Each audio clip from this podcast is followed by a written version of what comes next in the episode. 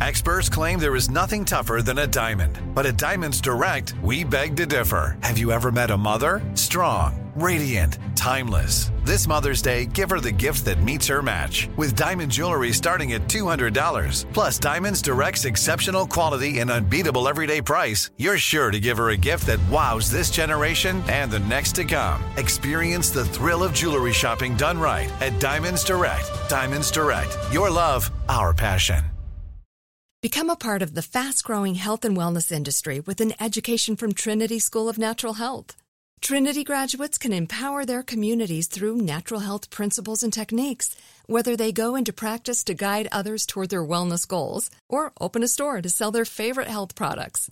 Trinity grads are equipped to change lives.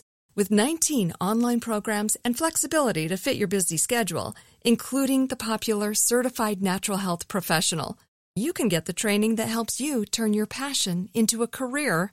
And here's the best part you can earn the certification in less than a year. From herbology to naturopathy and health coaching, Trinity allows you to make a meaningful difference by helping others live healthier, happier lives. Don't wait any longer to pursue your passion for natural health. Enroll today at trinityschool.org. That's trinityschool.org. Had enough of those supplements that leave you feeling nothing? Cymbiotika is your solution to great tasting, all natural supplements that actually work. Crafted with premium plant based ingredients, their products have no seed oils, fillers, or toxins. Try them out and actually feel the difference today. Visit Cymbiotika.com and use code IHEART for 15% off plus free shipping on your subscription order. Again, that's 15% off plus free shipping on your subscription order. Go to Symbionica.com. C Y M B I O. T-I-K-A dot com.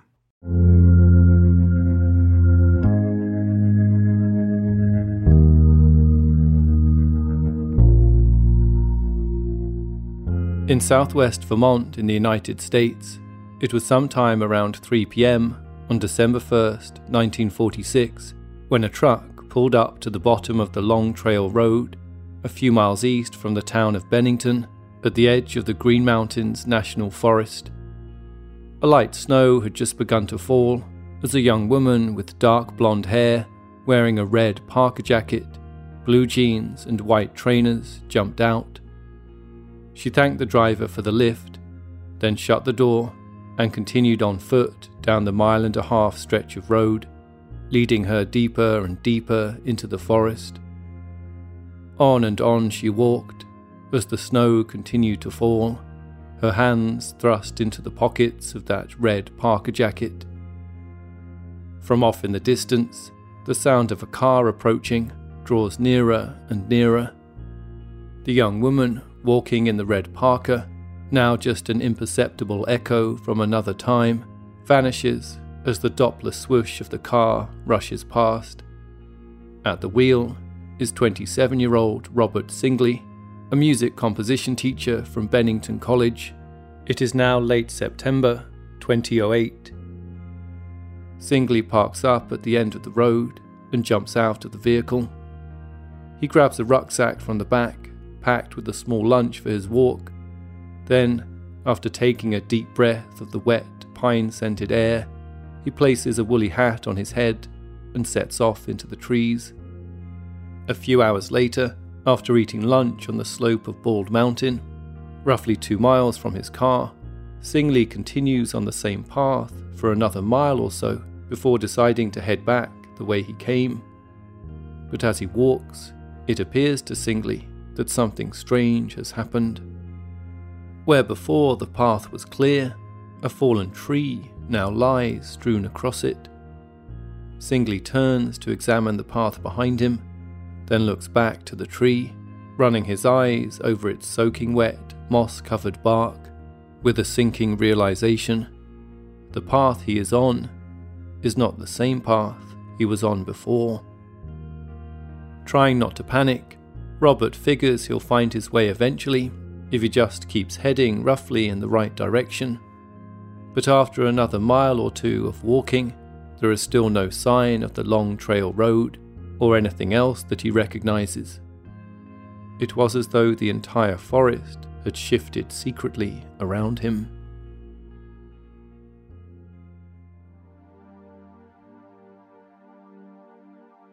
With no mobile phone, map, or GPS, Robert Singley had no choice but to simply press on and hope for the best. Before long, however, dusk descended, bringing with it a thick fog that appeared from out of nowhere, obscuring the path ahead. Just then, Robert looked up to see a large maple tree a little off the trail that seemed to be beckoning him. Taking shelter under its branches, he eventually succeeded in lighting a fire to keep warm, then slumped back against the trunk of the tree and waited for dawn. At first light, Singley set off again in what he assumed to be the direction of his car, but after another few hours, believing he was only a quarter of a mile away, he came across a sign for the Goddard shelter on Glastonbury Mountain, a place roughly seven miles from where he thought he was, in a completely different stretch of forest. Fortunately, Robert was eventually discovered by a Vermont State Police search team around 11:30 that morning, a little tired and cold, but otherwise safe and well. Quite what had happened to him, he couldn't be sure. As he put it to the local Bennington Banner newspaper, either he took a wrong turn, something he was adamant he hadn't done, or something really weird happened out there. For some, that Singley got lost on Glastonbury Mountain was no coincidence. Much of Vermont's Green Mountains forest is steeped in mythology and mysticism, in particular Glastonbury Mountain, where, according to folk legend, there is even a vast ancient boulder that swallows people whole, taking them from the earth without so much as a stifled cry. Like much of New England, the area reads like a strange psychogeographic experiment, where place names like Manchester, Sunderland, Somerset, and Dover can be found only a stone's throw from each other, all dragged from another world by English settlers and pinned haphazardly onto a strange and unfamiliar landscape. A place that, in reality, was never for taming, as it continues to this day to wriggle and squirm underneath, alive with unknowable mystery. And it isn't just the land that visitors and locals alike are told to be cautious of. In 1925, it's claimed that famed horror writer Howard Phillips Lovecraft once travelled to Richmond, Vermont, a little further north, on the hunt for a strange winged creature that had been dubbed the Awful by local observers. Described as having the tail of a serpent, grey wings, and huge claws, having presumably travelled right over the Green Mountains, it is alleged to have been seen again in Berkshire, Massachusetts, just to the south, where it reportedly swooped down and grabbed something from the ground. Some claim it was a dog or a lamb, others that it was in fact a small child.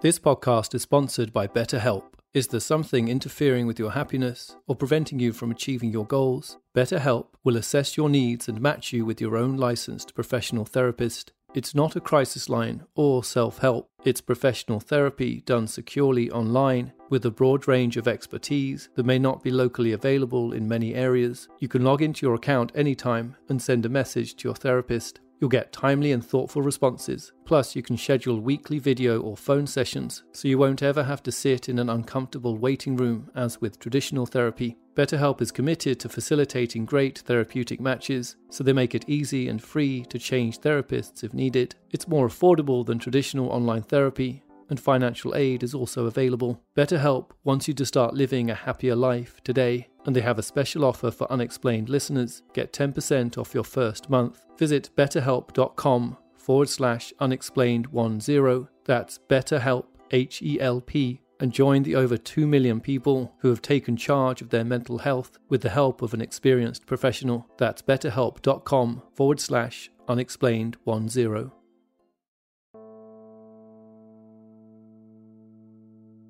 Of course, many vast wilderness regions have generated similar myths and legends, no less terrifying. But where the Green Mountains forest seems to differ, is in its propensity for the genuinely inexplicable.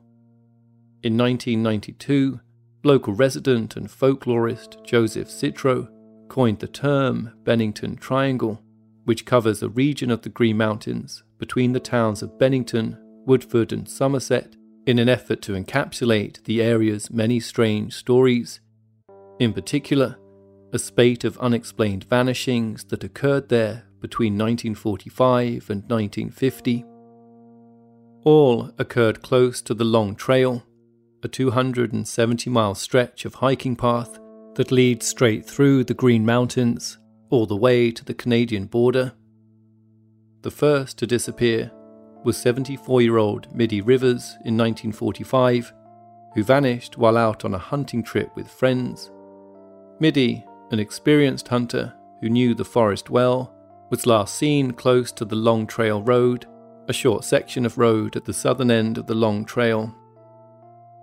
In 1949, 68 year old James Tedford got on a bus in the town of Franklin, about 160 miles north of Bennington, en route for the Bennington Soldiers' Home where he lived. Tedford was reportedly seen on the bus after the last stop before Bennington, but when the bus arrived at his final destination, the man had inexplicably vanished, leaving behind his bag and an open bus timetable on his vacant seat. Then in 1950, eight year old Paul Jepson was accompanying his mother to a local dump not far from the long trail that she and her husband managed when he too disappeared. Paul had been left in the family truck while his mother left to complete some chores, but when she returned, he was gone. Some believe he simply walked into the forest out of curiosity, then somehow lost his way back. Others, that something came out of the forest and took him. And some say his parents may in fact have been responsible. And then there is Paula Jean Weldon. Weldon, a student at Bennington College, went missing in 1946 after reportedly setting off for a walk on the Long Trail. As one of the detectives tasked with locating her put it, it was the most baffling case he'd ever been connected with. You're listening to Unexplained, and I'm Richard McLean Smith.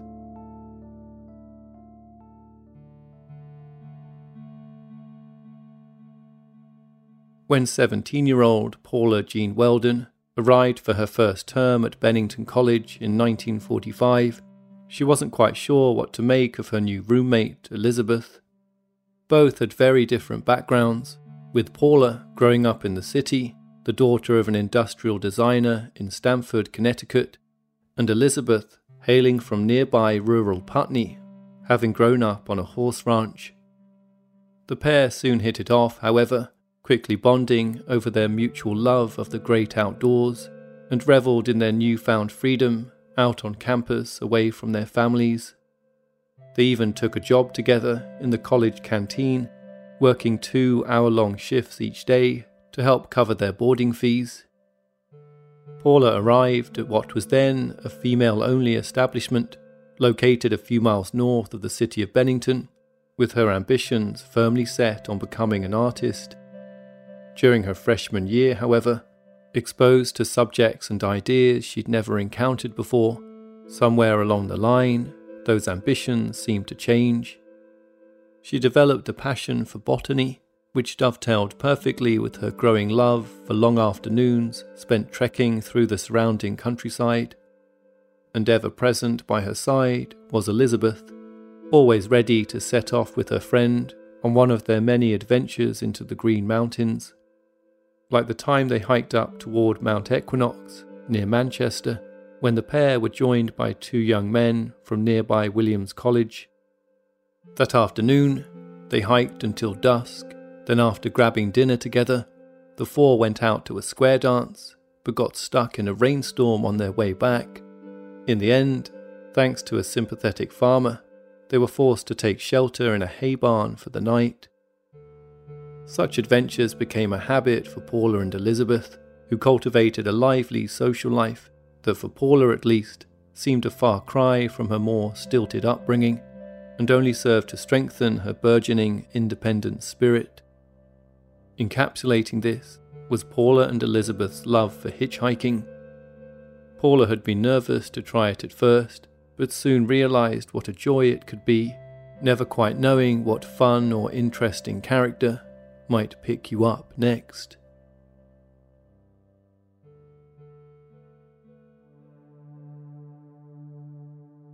In the holidays, Paula and Elizabeth would visit each other's families, where Elizabeth first got the sense that all was not well with her roommate.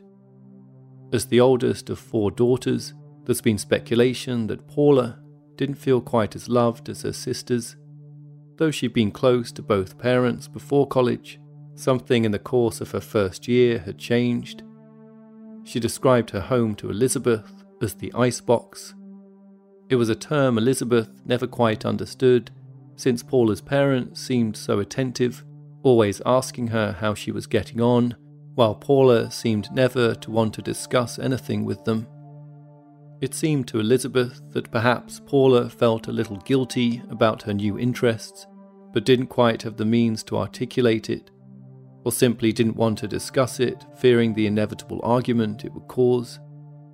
Or perhaps it was the realization she'd come to in that first year of college that she might never live up to her father's expectations that caused such a frosty relationship. At Thanksgiving in 1946, while Elizabeth went home, a then 18 year old Paula decided to stay in their room at college.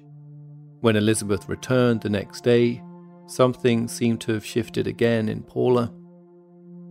Later that night, while Elizabeth studied, Paula seemed happy and upbeat as she hung out with other students from their hall's Dewey house, staying up late into the night and taking part in an impromptu wrestling tournament. By the following day, Sunday, December 1st, however, Elizabeth thought she seemed a little distracted as she strummed listlessly on her guitar, gazing out at the window at the grey skies above. Elizabeth suggested that Paula take a walk to clear her head, since that had always helped them both in the past. Later that afternoon, it appeared that Paula took her friend's advice when she was seen walking down the long college drive toward the main road, dressed in a red parka jacket, blue jeans, and white trainers. But when Elizabeth returned to their room later in the evening after some studying, Paula was nowhere to be seen. Assuming her roommate was out studying herself, she thought little of it when she got into bed and switched out the light to sleep. A few miles from the college, it had just gone midnight, with a heavy snow now falling, when a couple travelling along Route 9 stopped to put snow chains on close to the turnoff for the Long Trail Road. Stepping out into the silent night with their flashlight, the couple were surprised to find fresh footprints in the snow that appeared to be about a size 5, similar to Paula's. Fearing that someone could be in trouble, since there seemed to be no buildings anywhere nearby, the couple followed the prints for about 400 yards along the road until they stopped abruptly alongside a set of car tracks that disappeared into the dark.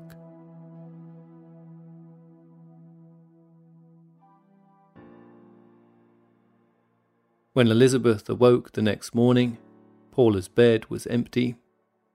Elizabeth ran to the canteen to work her breakfast shift and was troubled to find that Paula wasn't there, and neither had she requested to take the morning off. At the end of the shift, Elizabeth headed straight to the college director of admissions and informed them that she had no idea where Paula was. Later that afternoon, Paula's parents, Jean and William, received a call from the college president at their home in Stamford, asking if Paula had gone back to visit them, but they too hadn't heard from her. The next day, Tuesday, December 3rd, the story broke in the Bennington Banner that 18 year old Bennington College student Paula Jean Weldon was missing. Ernie Whitman, who worked night watch at the offices of the Bennington Banner, was sweeping the floor in the press room on Wednesday afternoon when he saw the front page of Tuesday's paper with a picture of the missing Paula. Grabbing a copy, he ran straight to reporter Pete Stevenson to tell him he'd seen the exact same woman only a few days before. Back around 4 pm on the afternoon of Sunday, December 1st, Whitman and three friends were walking back from a camp on Bickford Hollow Road, which branches off from the Long Trail Road, when they were approached by a young woman matching Paula's description. The woman wanted to know if the road went all the way over the mountains. Confirming it did, the group then watched bemused as she continued heading deeper into the forest, despite the daylight already beginning to fade. Later that Wednesday afternoon, armed with the new information, Paula's father William arrived in Bennington and immediately set about trying to retrace his daughter's footsteps alongside Pete Stevenson and the banner's editor Frank Howe, but the men found no sign of her. The following day, local builder Lewis Knapp contacted police to inform them that he'd been heading home on Route 67A, the main road out of Bennington College, around 3 pm on the Sunday when he saw a young woman in a red jacket trying to hitch a lift. The woman, who said her name was Paula, asked to be dropped off as close to the long trail as possible. Knapp claimed to have driven her all the way to Woodford Road where he lived, where she got out of his truck and proceeded toward the Green Mountains on foot, as per Ernie Whitman's description. Knapp's wife confirmed that her husband returned home that day about 3:15 p.m. Meanwhile, as temperatures steadily dropped day by day, reaching below zero at night, a number of search parties were arranged to help find the missing student. On Thursday, December 5th, roughly 500 people led by County Sheriff Clyde Peck, including 300 students and faculty members from Bennington College, scoured the woods alongside the Long Trail, as well as large swathes of Bald and Glastonbury Mountain, but nothing was found.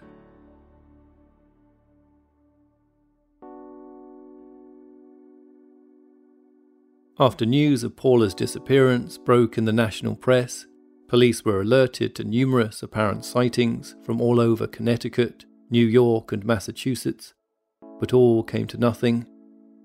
Frustrated by the police's inability to find even a hint of a clue as to his daughter's whereabouts, William Weldon increasingly took it on himself to follow up potential leads, but as one after another led nowhere, in desperation, he turned to local self described psychic Clara Jepson at her home in Pownal, not far from Bennington, Jepson took hold of William's hand and closed her eyes. She saw a young woman, she said, dressed in a red parka jacket, walking through a covered bridge across a fast moving river. But William wasn't to worry. The young woman was alive and would be found before long, sheltering in an old shack close to the river. Weldon returned immediately to the Long Trail Road and the Walloomsac River that snaked alongside it.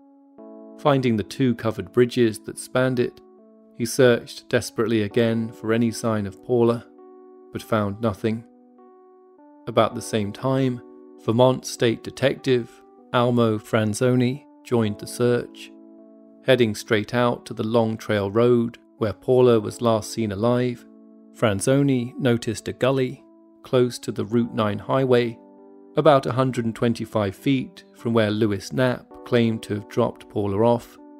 Searching the area a few moments later, Franzoni caught sight of some soggy material that appeared to have been discarded under a nearby bush.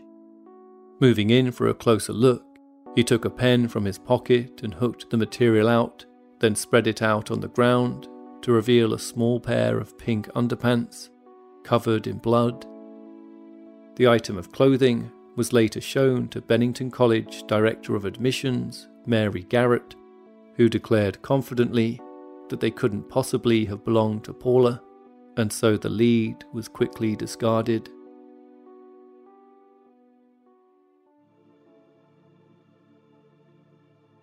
With little progress being made, 35 year old Detective Robert Rundle and police officer Dorothy Scoville were drafted in to assist in the case. The pair led a renewed effort to interview everyone and anyone who'd known Paula or had for any reason come into contact with her recently.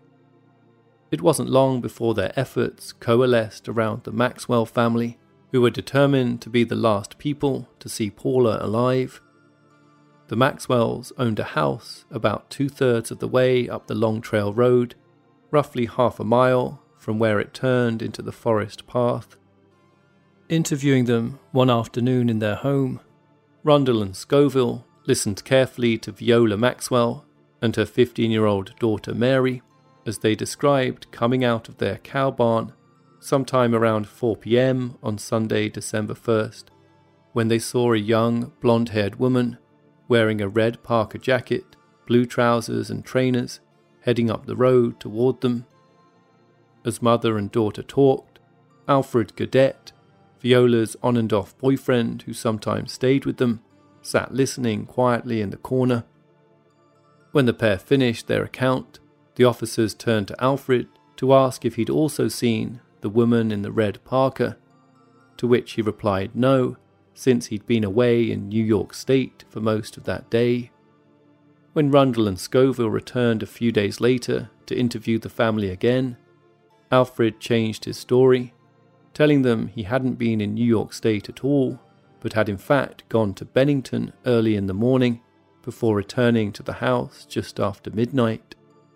Concerned by the sudden change of story, Rundle and Scoville had each of the Maxwell children, four in total, pulled out of school and interviewed separately. Though 10 year old Preston was confirmed to have been out all day with his grandparents at the time, Mary reiterated that on December 1st, only she, her mum, and her brother Stanley were at home because Alfred and her brother Clarence had gone to town early in the morning. Though she couldn't be sure exactly what time they came home, she was adamant they were both back in time for supper in the early evening. 16 year old Clarence backed up Mary's statement, telling police also that he and Alfred had left the house in the morning and driven into Bennington, adding curiously, however, that at some point while he stayed in town, Alfred left him there and drove off somewhere else. 12 year old Stanley Maxwell agreed that he was at home on the day in question, but only until about 2:30 p.m. when he left with his uncle to carry out some odd jobs. Stanley was certain that Alfred was also at the house around this time.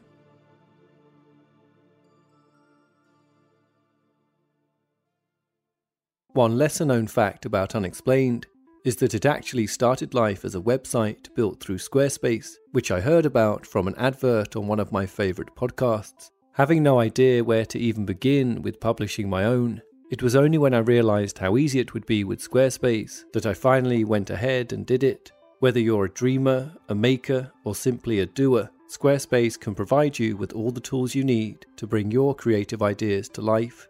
With their dynamic all in one platform, you can build a website claim a domain, sell online, and instantly begin marketing your brand.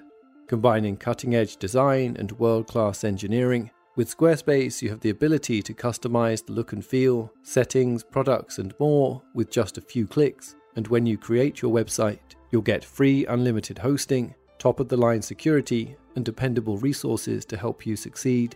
There'll be nothing to patch or upgrade ever, and 24 7 award winning customer support, always on hand whenever you need it. Go to squarespace.com forward slash unexplained for a free trial, and when you're ready to launch, use the offer code unexplained to save 10% off your first purchase of a website or domain.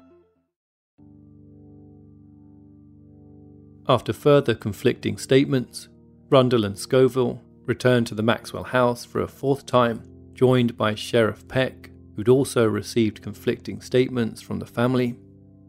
This time, Viola claimed that although Alfred had left the house early in the morning with Clarence, he then returned for lunch, leaving again early in the afternoon. Sometime later, she and her daughter Mary had left to see a movie, but as they made their way down the long trail road, they bumped into Alfred coming the other way in his truck. The pair then travelled back to the house with Alfred, who stayed inside while they went to the cow barn to complete some chores. It was a short time later that she and Mary saw the young woman in the red jacket walking up the road toward them. Alfred, she was certain, was in the house at the time and had not seen the woman. After yet another altered story, the police felt they had no choice but to arrest Alfred and bring him in for questioning. And once again, he too changed his story. Alfred did confirm that he'd met Viola and Mary coming up the long trail in his truck and dropped them back off at home. However, he also added that after parking up his truck, he'd neglected to head straight back to the house with them when he saw two men sat in a car parked up outside it. Suspecting that one of the men was Viola's new boyfriend, he decided to watch from afar as she and Mary spoke to them. Then, despite consistently stating otherwise, he told police that he had seen the young woman in the red parka, after all, walking past while he sat and watched the men in the car. When the men finally drove off, Alfred explained that he then chased after Viola and scolded her for cheating on him. An argument ensued between them for a good few hours until Viola's parents, who also lived at the property, returned home, at which point he said Viola went upstairs to bed and he left the house in a rage and spent the night at a shack across the road where he often stayed. After being confronted with Alfred's completely new statement, Viola once again changed her story too, telling police that she'd been lying all along because she was in the middle of applying for a divorce and didn't want it known that she and Alfred were still seeing each other in case it jeopardized anything. The two men, who Alfred claimed had been parked outside the house, were eventually tracked down and seemingly verified his latest version of events, saying also that they too had seen the young woman in the red coat walking by that day. With little else to go on, Alfred was released from custody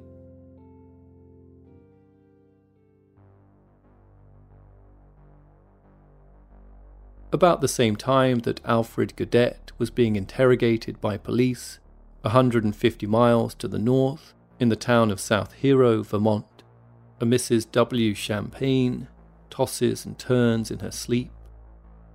Through a dark haze of soft and fuzzy light, a haunting image takes shape in her unconscious mind. Paula Jean Weldon, walking along the Long Trail Road, her red jacket wrapped tightly around her as a black car pulls up with a dark, faceless figure sitting at the wheel. Paula asks the driver for a ride, to which he agrees, but only after he has a cup of tea first. The young woman thanks him, then pulls open the back door and lets herself in. But now the image is twisting and morphing again, and suddenly the driver is on her grabbing hard at her neck as the young woman's arms flail about in a desperate effort to fend him off. And now Paula's body is lifeless in the back seat as another image swirls into view a bungalow or a shack, the third of three running down from the top end of the long trail road. Then a pair of hands ripping up a linoleum floor, and a body being slid into the gap underneath. Then the linoleum is smoothed down once more, and a large black stove slid back into place on top of it. Mrs. Champagne informed the police of her terrifying dream the next day, and though most were reluctant to give it any credibility, it was soon discovered that the bungalow lying third in line from the top of the Long Trail Road just so happened to belong to Alfred Gadet. Detective Almo Franzoni was promptly dispatched to search the area, but he failed to find anything incriminating. A little more than two weeks after Paula's disappearance, a broken William Weldon collected his daughter's belongings from her dorm room and put them in the back of his Buick coupe. Then, without so much as a glance back, he drove away from the campus, vowing only to return if anything significant came up but nothing did.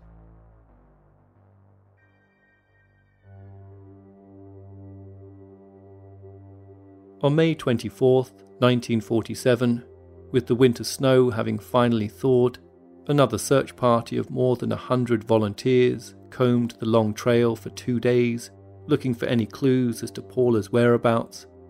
But once again, the forest relinquished nothing. In the following years, a number of strange reports linked to the case filtered through to the police, including the story of an armed robber arrested in Cambridge, Massachusetts in 1948, who was found with an article about Paula in his pocket and a sketch resembling her in his boarding room. He also admitted to once having visited the Glastonbury area, but claimed to know nothing of the woman's disappearance. In 1952, the dying ex girlfriend of a 35 year old lumberjack claimed that he'd once told her that he had good reason to believe that Paula was buried under a porch in a cellar somewhere close to the Long Trail. That same year, Alfred Gadet told friends that he also knew where Paula was buried. Gadet was promptly called in again for questioning, but told police he'd simply been joking, fully aware of the suspicion that had fallen on him at the time. When asked to give another account of his movements on the day of Paula's disappearance, however, his statement changed again. This time, instead of claiming he'd stormed out of the Maxwell property and headed straight to his place across the road, he'd actually got into his truck and driven it up the Long Trail Road in the direction that Paula had last been seen walking. At the time of Alfred's last questioning, the then state's attorney John Hart was away on National Guard training, leaving Reuben Levin as a temporary state attorney in his absence. Believing they finally had grounds to properly search two bungalows that belonged to Alfred Gadet, one on the Long Trail and one in Bickford Hollow, Reuben Levin made it one of his last duties before Hart returned to sign off on a search warrant to examine the cellars of the bungalows. But when Hart came back the next day, he immediately cancelled the warrant, arguing that there simply wasn't enough evidence to justify it. As such, to this day, the fate of Paula Jean Weldon remains a mystery. But somewhere it is always December 1st, 1946, on that mile and a half stretch of the Long Trail Road that branches off from Route 9, and there is always a light snow beginning to fall as a young woman dressed in a red parka jacket makes her way quietly, steadily toward the forest. And as she goes, never once looking back, she takes the whole world with her as she continues deeper and deeper into the trees.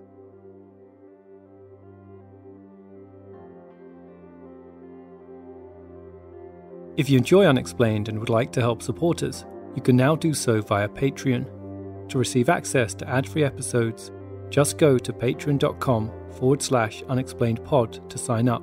Unexplained the book and audiobook featuring 10 stories that have never before been covered on the show, is now available to buy worldwide. You can purchase through Amazon, Barnes & Noble, and Waterstones, among other bookstores. All elements of Unexplained, including the show's music, are produced by me, Richard McLean Smith. Please subscribe and rate the show wherever you listen to podcasts, and feel free to get in touch with any thoughts or ideas regarding the stories you've heard on the show.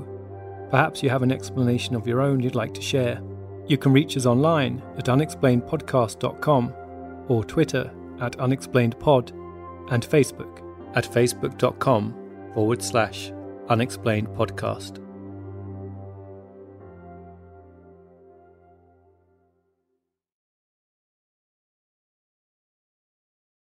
Become a part of the fast growing health and wellness industry with an education from Trinity School of Natural Health. Trinity graduates can empower their communities through natural health principles and techniques, whether they go into practice to guide others toward their wellness goals or open a store to sell their favorite health products. Trinity grads are equipped to change lives. With 19 online programs and flexibility to fit your busy schedule, including the popular Certified Natural Health Professional, you can get the training that helps you turn your passion into a career and here's the best part you can earn the certification in less than a year.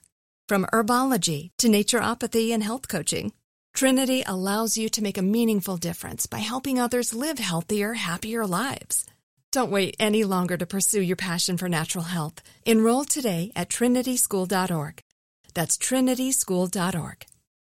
If a new house is on your wish list in the next five years, grow your savings faster and experience your dreams with an Ohio Homebuyer Plus account from Kemba Financial Credit Union. A savings account specifically designed to save for a new home where you can earn 7% APY, a $500 matching bonus, and a $1,500 mortgage closing cost credit. Learn more at Kemba.org. Offer expires March 31st, 2025. APY equals annual percentage yield. Restrictions apply. NMLS 292230. Equal housing lender. Federally insured by NCUA. Nobody wants to outlive their money, but it happens, especially for women. That's why Gainbridge offers the Parity Flex annuity, designed for women's unique retirement needs, with flexible withdrawals plus a guaranteed lifetime income benefit that keeps paying you even if your account balance is zero. Gainbridge is helping build a better financial future for women. Retirement income you can't outlive is the ultimate flex. Start saving now at Gainbridge.io. Visit Gainbridge.io slash ParityFlex for current rates, full product disclosures and disclaimers, and other important information.